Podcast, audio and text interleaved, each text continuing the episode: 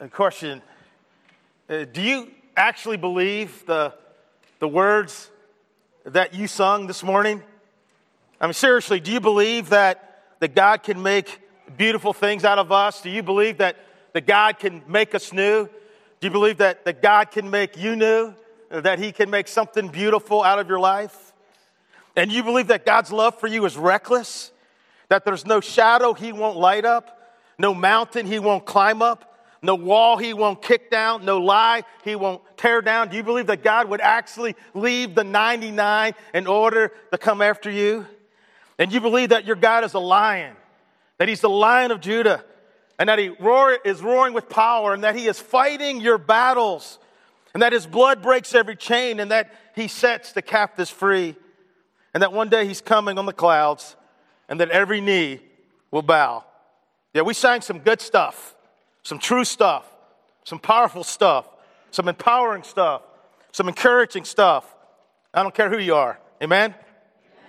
Okay, let's do this. It's the third Sunday of the year 2018, a, year that many of us in this room are determined to not let slip away, a year that we're going to grab, we're going to go, we're going to risk, we're going to adapt, we're going to believe, and we're going to be the change that we want to see in this world. A year where we're going to make God's main thing, seeking and saving the lost, our main thing. A year where we're going to daily and throughout the day pray for one. Lord, give me one person that I can share your love with today. And a year where, like God's people in 1 Kings chapter 1, we're going to make a choice. We're going to stop riding the fence. We're going to stop being lukewarm. And we're going to really follow God because He is God. Man, the, the last three weeks have been good. And if we live those truths out loud, look out. 2018 is going to be an amazing year. It's the third Sunday of the year 2018, and we're kicking off our very first sermon series of the year. It's called The End of Me, where real life begins. And I got to tell you that I'm really pumped and excited about the series because that's exactly what I want. That's exactly what I hunger for real life.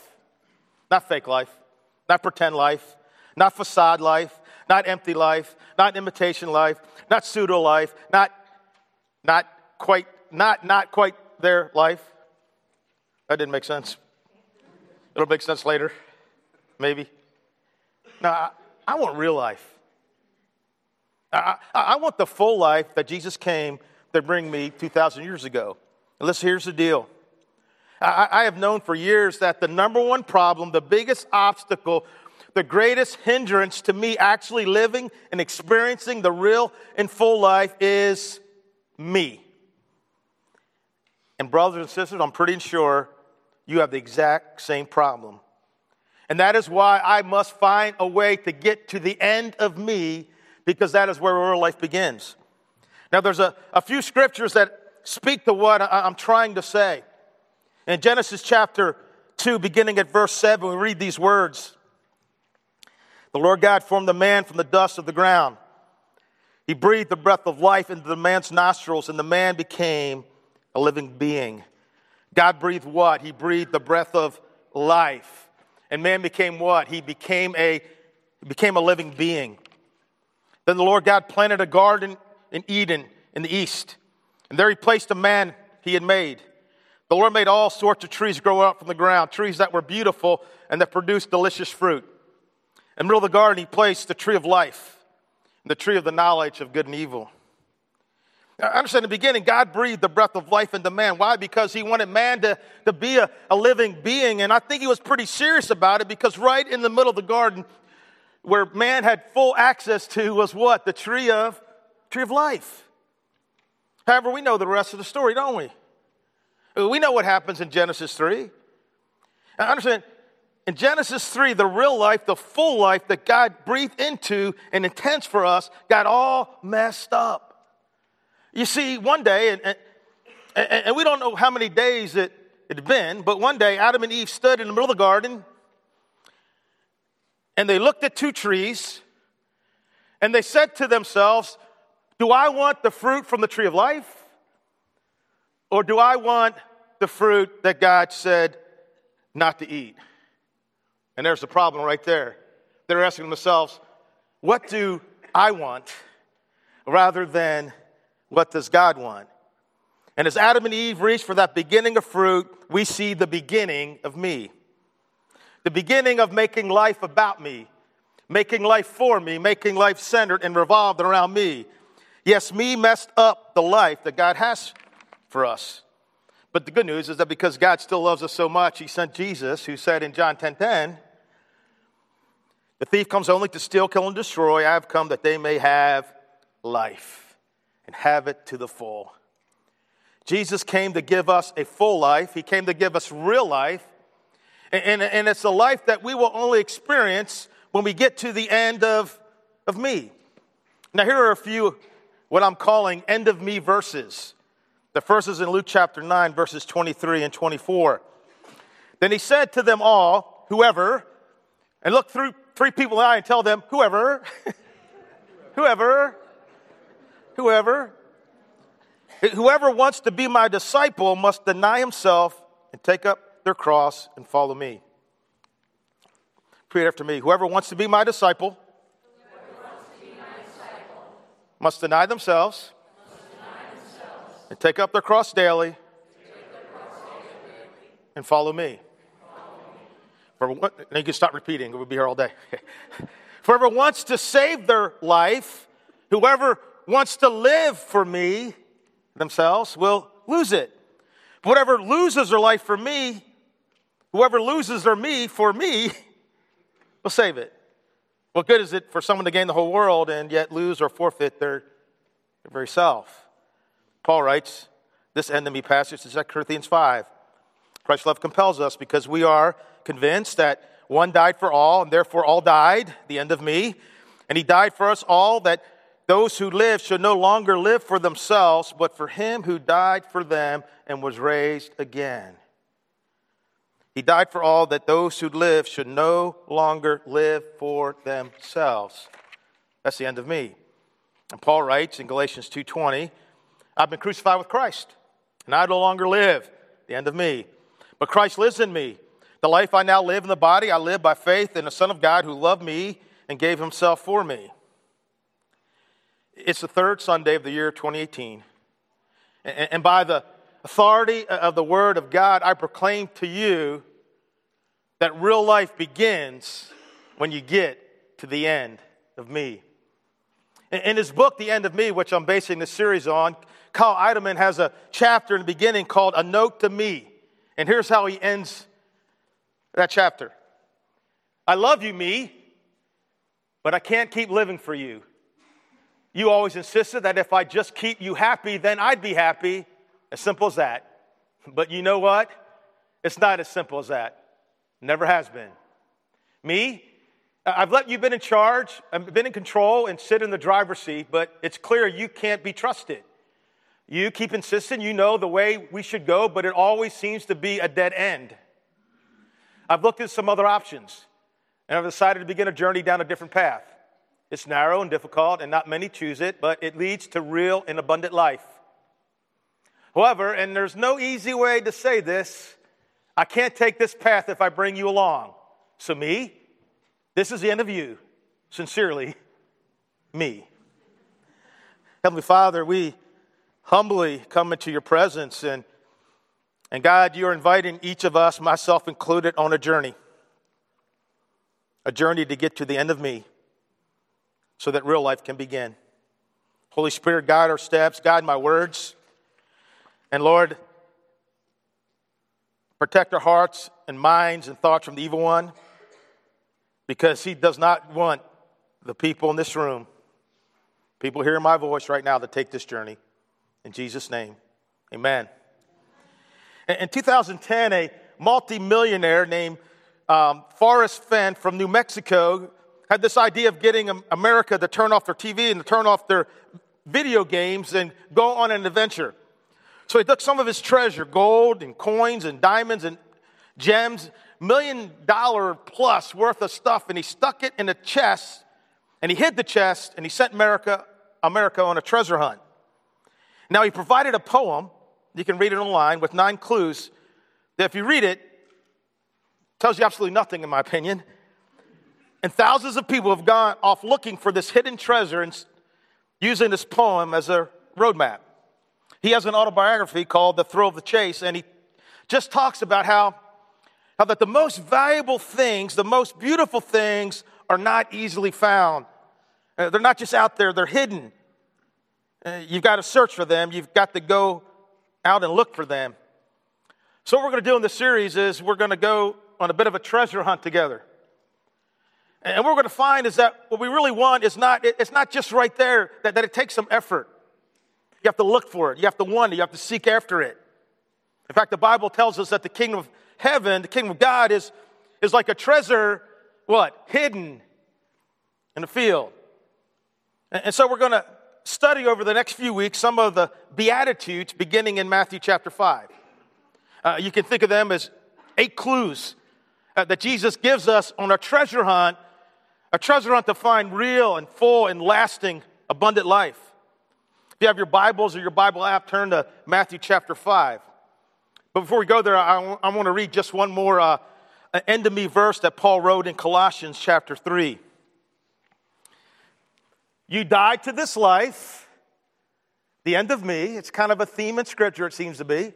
You die to this life, and your real life is hidden with Christ in God.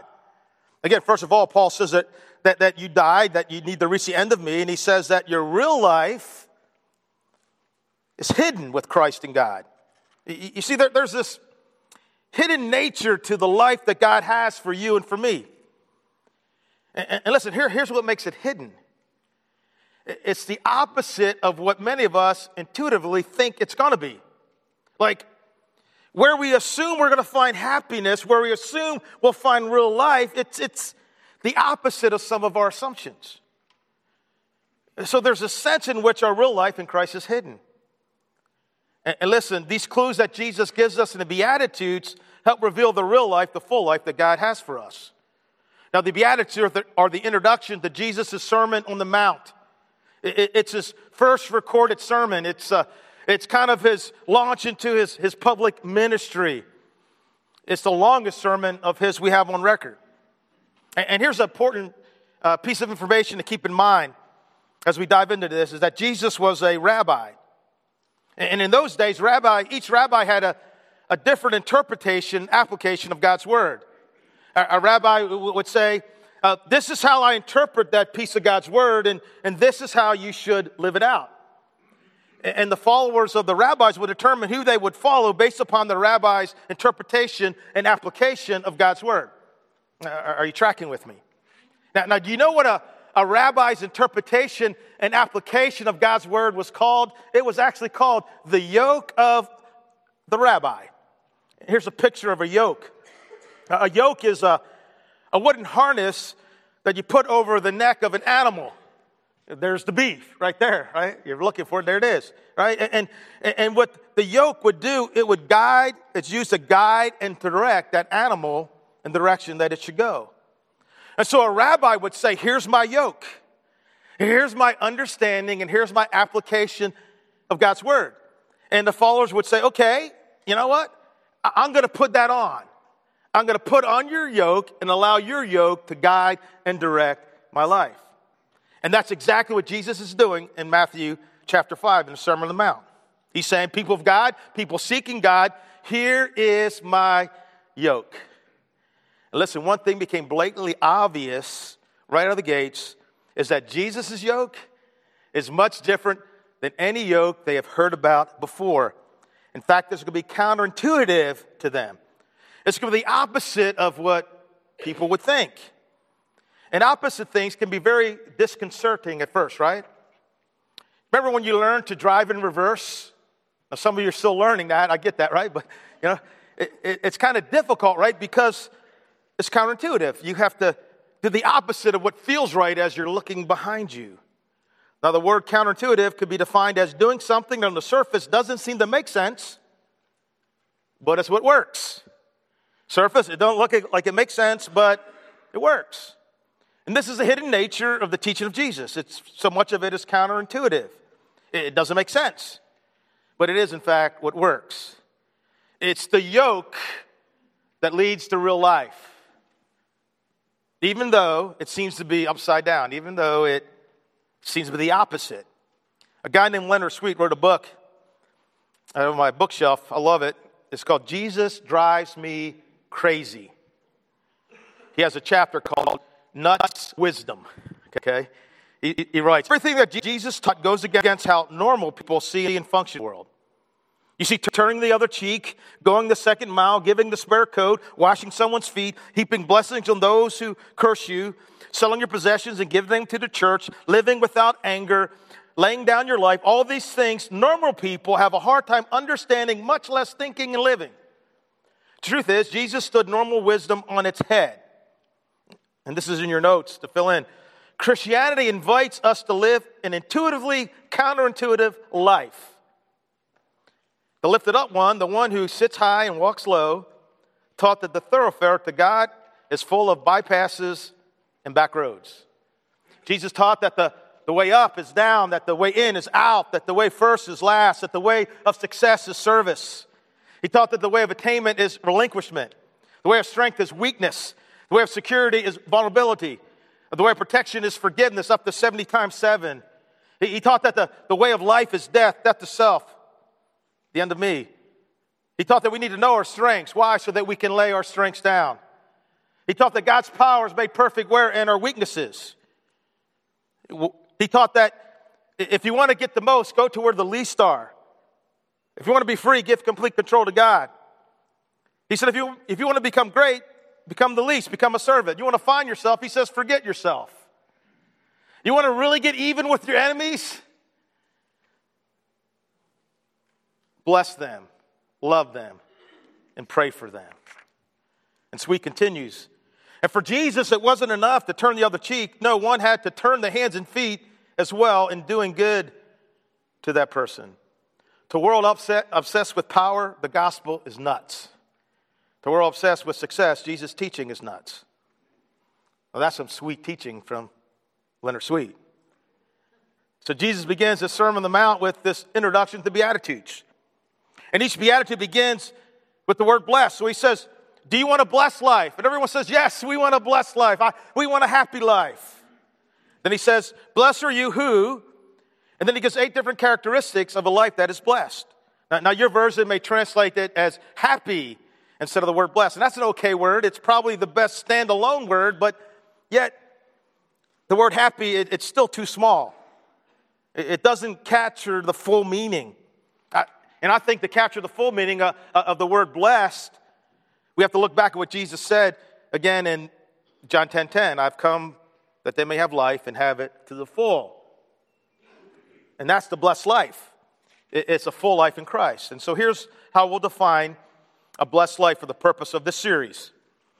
A blessed life equals living with a God given joy, fullness, and satisfaction. And here's the kicker right here regardless of what? Outward conditions. And this is huge for us, right? Because we're all about a blessed life in this country, right? We declared it, right? right?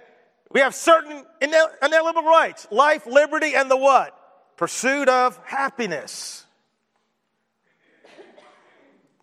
But most of us think that the pursuit of happiness is all about outward conditions, that if we can just change our circumstances, change our situation, then we'll be happy.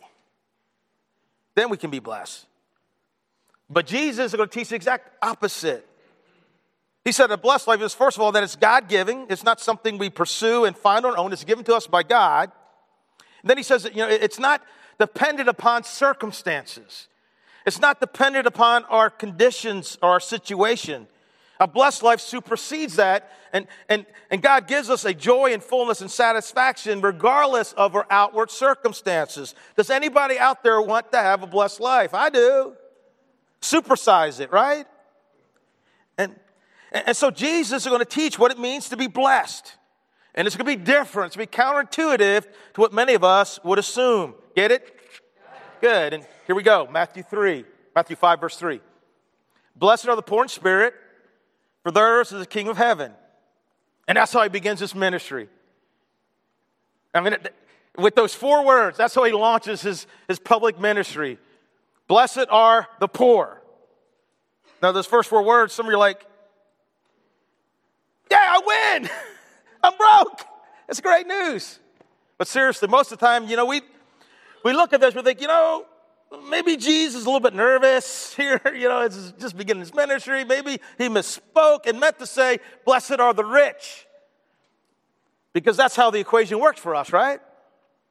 We equate a blessed life with being rich. I mean, we even use the words interchangeably. Like if you go to a, a rich person's house and you, you say, man, that is what an awesome house you have and what, a, what an incredible car you have. They don't say, thanks, I'm so rich. They don't say that. They say what? Thanks, I'm so what? I'm so blessed. Because we equate being blessed with being rich. Uh, but, but Jesus, uh, the very first thing out of his mouth as he kicks off his ministry are blessed are the poor. Now he's talking about more than just, you know, monetary things. He says, blessed are the poor in spirit. Now, the word used poor here, it means destitute, it means bankrupt. So when I'm bankrupt in spirit, that's when I'm blessed. Okay, what does that even mean? Now, it seems like we should try to figure this out, right? You know, I mean, if that's how Jesus begins his ministry, if Jesus says that it's, it's those who are poor in spirit that are blessed, that will have real life and have full life, then I think we should try to figure out what in the world does it mean to be poor in spirit. And that's what I want to do in our time remaining is to unpack uh, what it means to be poor in spirit. First of all, being poor in spirit means embracing your brokenness. It means that you reach a point where you realize you're broke, that you are spiritually what? Bankrupt that you cannot pay the bill, that you can't dig yourself out of the hole, that you can't take care of yourself, that you can't fix the problem, that you can't redeem the situation, that you can't put the pieces back together again, that you can't turn this thing around, that you can't get past it, and you declare bankruptcy. And Jesus says, in that moment, blessed are you. Blessed are you when you declare spiritual bankruptcy. Tim Keller, a pastor and author, writes the following definition of what is meant by poor in spirit. He says it means seeing that you are deeply in debt before God. Is that how you see yourself this morning? You're, er, well, I'm deeply in debt, but you know what? That person over there, their debt is much deeper than mine. And you have no ability to even begin to redeem yourself. God's free generosity to you at infinite cost to Him is your only hope. But he says that's hard for us today. As Americans, this is a reality difficult thing. This is a really difficult thing for us. And he explains it this way. He says, on the contrary, most of us, you believe that God owes you something, that he ought to answer your prayers and to bless you for the many good things you have done. And we can say that you are, I like this, middle class in spirit. You feel that you've earned a certain standing with God through your hard work you also may believe that the success and the resources you have are primarily due to your own industry and energy. And I, I think he nailed it. Middle class and spirit. It's the belief that uh, you've worked hard and God owes you something. That the good things you have in your life, that the positive things you have and are because of your own resourcefulness, your own energy. And listen, that thinking, that kind of spirit, that mindset is what keeps many of us from experiencing God's blessing in our lives. Because we approach Him like we approach everyone else, like we actually have something to offer. Uh, we try to bribe God with what He already already belongs to Him. God, look what I've look at what I've done. Look at what I've accomplished. You owe me. But here's the deal: it's not until we admit bankruptcy that we can be truly blessed by God. Jesus says, Blessed are those who admit their poverty. And that's hard for us because we're all about maintaining the image. We're all about looking like we have it together, even in this room, and sometimes especially in this room. Right? Let's put on our plastic facade and smile, even though our life is falling apart. Tragedy. Church should be, we should be more authentic, shouldn't we? If any place we can be real, it should be here. Any place we'd be able to admit that we don't have it together is a place where you can actually be put back together. Anybody out there? Amen. But someone who's, who's poor in spirit is like, hey, I don't have it together. Sometimes we can be like the guy who's about to declare bankruptcy and he's driving around in a very expensive car because he, he wants to keep up the facade for as long as he possibly can. And we can be like that spiritually. For years and years and years, we just we don't acknowledge the mess. We don't acknowledge the brokenness. We don't want anybody to look too close. We don't want them to peek into our windows.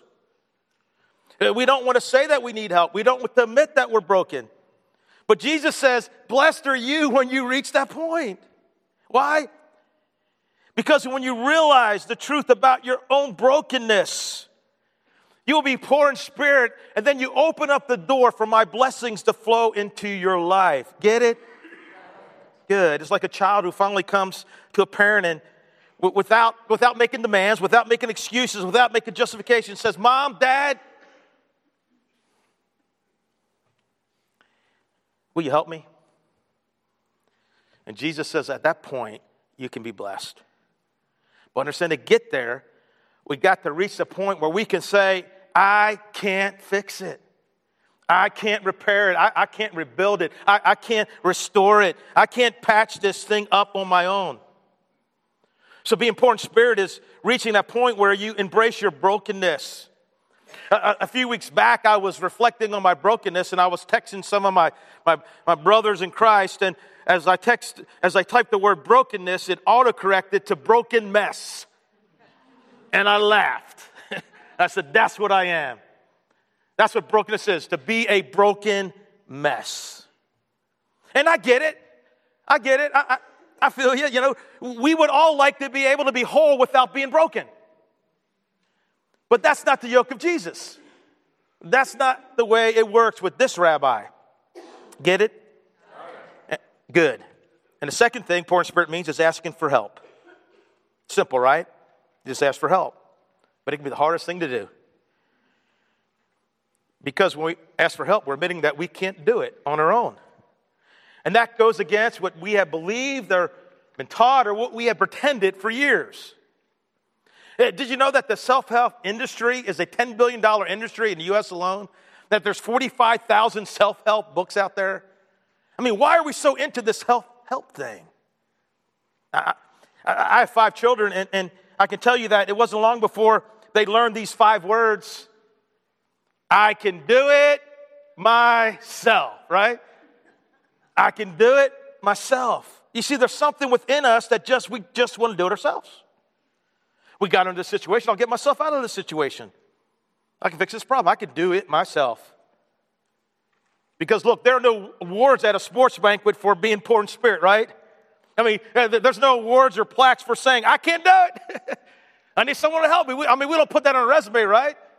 You know, I can't do it. I could use some help, right? No, no. We celebrate the opposite. We celebrate the self reliant spirit. We celebrate those who help themselves. But Jesus said, if you want to be blessed, you got to be poor in spirit. Uh, you got to get the point where you can recognize your poverty and say, God, I need help.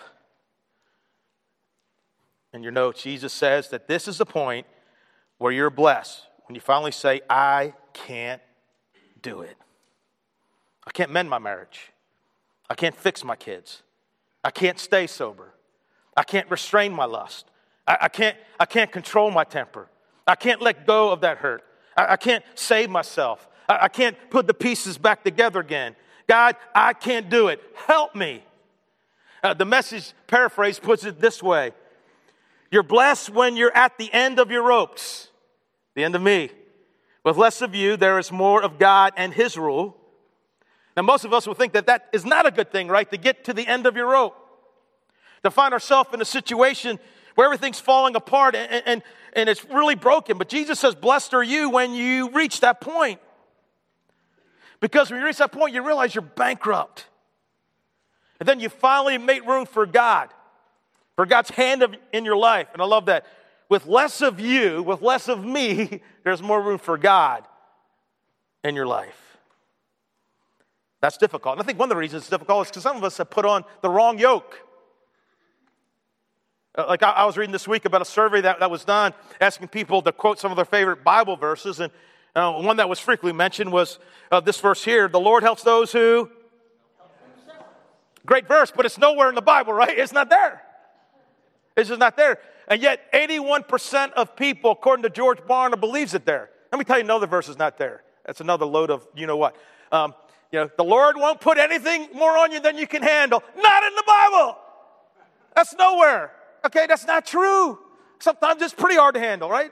And people beat themselves say, well, you know, he's dumping on me, you know. It's, no, it's not in the Bible. The Bible teaches the opposite. God helps those who can't help themselves. That's who God helps. Those who ask for help. But we like to rewrite Psalm 121, one of my favorite Psalms. I lift my eyes to the hills. From where does my help come from? My help comes from me. no, the maker of heaven and earth.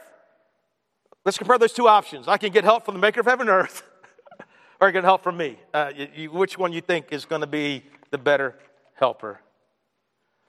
And you know when you study the ministry of Jesus, you know what you find out? Is that the people who ask for help are the ones who actually get blessed. So a woman comes to Jesus, her body won't stop bleeding. She spent all her money on doctors and she's anemic, she's wasting away. She's at the end of her ropes and she cries out in desperation and brokenness to Jesus and for help, and he helps her and she's blessed. A Canaanite woman, I, I mean, no one would help her. She was an outcast, but her daughter is suffering and she's desperate. She was at the end of her end of her rope, and she cried out to Jesus for help in her brokenness, and she is blessed. There's a blind guy Luke 18. I, read about him on Friday. He's begging by the, the roadside, and he hears that Jesus is coming. He begins shouting, Son of David, have mercy on me. And, and the crowd is like, Yo, you'll be quiet back there. Keep it down. We're trying to hear Jesus. But he wouldn't listen. He kept shouting louder and louder. And suddenly Jesus notices and he stops. He calls the man to him. And he asks that man a question he wants to ask some of you this morning What do you want me to do for you? The guy says, Help me. I want to see. And he went home that day seeing. Blessed are you when you're poor in spirit. Blessed are those who embrace their brokenness and ask for help. Psalm 107 is this great psalm of praise about this God who helps. It goes like this Give thanks to the Lord, for he is good, his faithful love endures forever. Has the Lord redeemed you? Then speak out. Some wandered in the wilderness, lost and helpless and hungry and thirsty. They nearly died. Lord, help. They cried in their trouble, and he rescued them from their distress. Some sat in darkness and deepest gloom. Maybe that's where you are this morning, imprisoned in iron chains of misery. Lord, help. They cried in their trouble, and he saved them from their distress. Some went off to the sea in ships, and their ships were tossed to the heavens and plunged again to the depths. The sailors cringed in terror. Lord, help! They cried in their trouble, and He saved them from their distress. And He calmed the storms to a whisper, and He stilled the waves. Let them praise the Lord for His great love and for the wonderful things He has done for them. Amen. The God who helps. Three times they cried in their trouble, three times they asked for help, and three times God rescues them. So, this is how Jesus begins his sermon and how he begins his ministry. Blessed are you when you've reached the end of your rope. Blessed are you embrace your brokenness. Blessed are you who ask God for help. Blessed are the poor in spirit. Early Saturday morning, I, read Luke 15, and be honest, I didn't really want to read it because I'm like, okay, God, I've read this so many times. I've taught it so many times. And then I repented.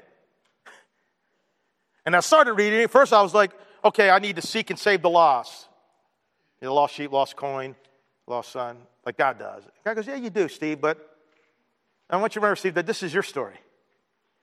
Steve, you're the lost sheep. You're the lost coin, and you're the lost son. And, and, and then he begins, and the lost son is such a powerful story, and it's your story, my story. Here's this guy who he demands his inheritance from his dad, right? And he gets the money. He goes off to a far off land and he, he winds up living a wild, immoral life. doesn't call, text his dad, doesn't Instagram his dad, nothing, right? And, and, and uh, loses everything. Only job he can find is feeding pigs. You know, and Jewish people and pigs didn't get along too well back then, so it's like he reached a low point. And he got so hungry that he even looked at pig food, and I've seen pig food before, but he saw pig food and wanted some. And eventually came to his senses. I don't know how long it took a day. I don't know how long he spent in that pig pen. It was a day, a week, a month, years? But he finally came to his senses. He finally became poor in spirit. And he says, God, and he's planning his speech for his dad.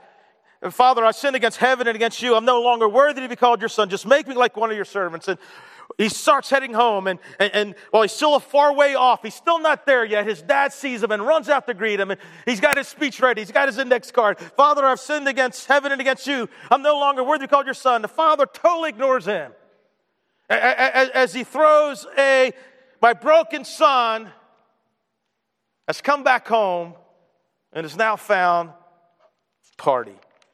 Because the son got to the point where he says, I got nothing. Got nothing. God goes, ah.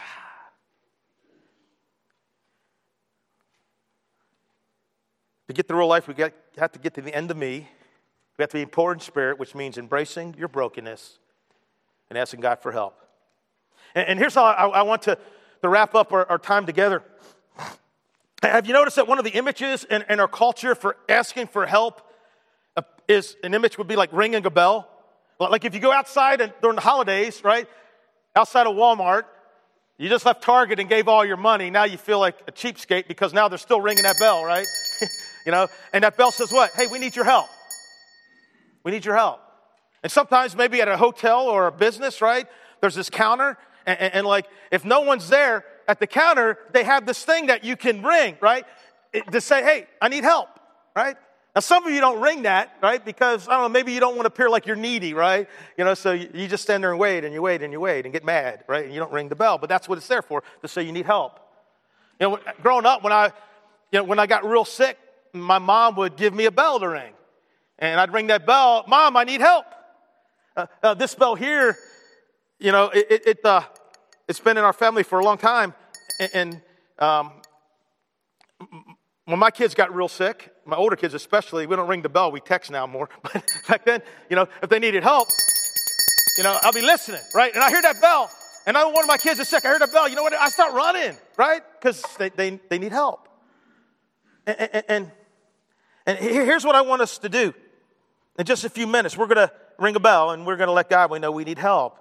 Jesus said in Mark 2, verse 17, healthy people don't need a doctor, sick people do.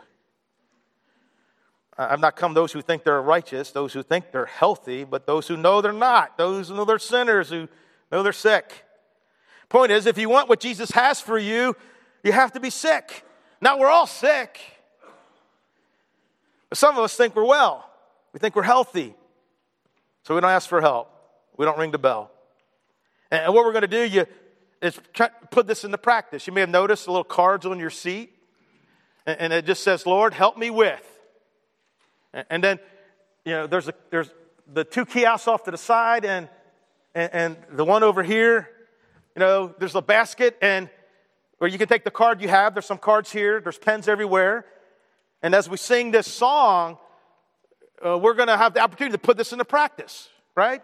Where you'll come here and you'll, you'll write on this card, Lord, help me with. Don't write your name. Don't peek at anybody, right? You know, we're not going to peek at it. We're not going to do handwriting analysis on anybody, right? But you, you, you write, your Lord, help me with my anger. Help me with this relationship. Help me with this addiction. Help me with this hurt. Help me with this habit. Whatever it is, you drop it in the basket and then you go, you ring a bell. And you say, God, God, help me. And God, God, God I, I, I, can't, I can't do this on my own. So if you guys would stand, I want to pray for us. And as we sing this song, during the song is your opportunity to, you know, to allow the Spirit to move, to put down your pride, to quit thinking you're healthy when you're not, to think, quit thinking you're not broken when you are, and just say, God, will you help me? I could use your help. So this will be during the song, and then we'll come back and pray and we'll do communion. But this is time for you and God. And Jesus is saying to you, What do you want me to do for you this morning? Father, we love you, and God, thank you for being our helper and ever present help in times of trouble and times of need. And God, forgive us, forgive me for our pride, our inability to admit our own poverty, to admit that we're broken. And Father, I just pray that your spirit will move. And God, that each one of us in our own way, our own place where we are, God, that we embrace whatever is broken. We'll ask you for help. And we'll ring that bell. And I pray that as we write that thing down, stick in the basket, ring that bell, we'll feel your spirit rejoice. Because when we cry out for help, you're a God who answers. In Jesus' name, amen.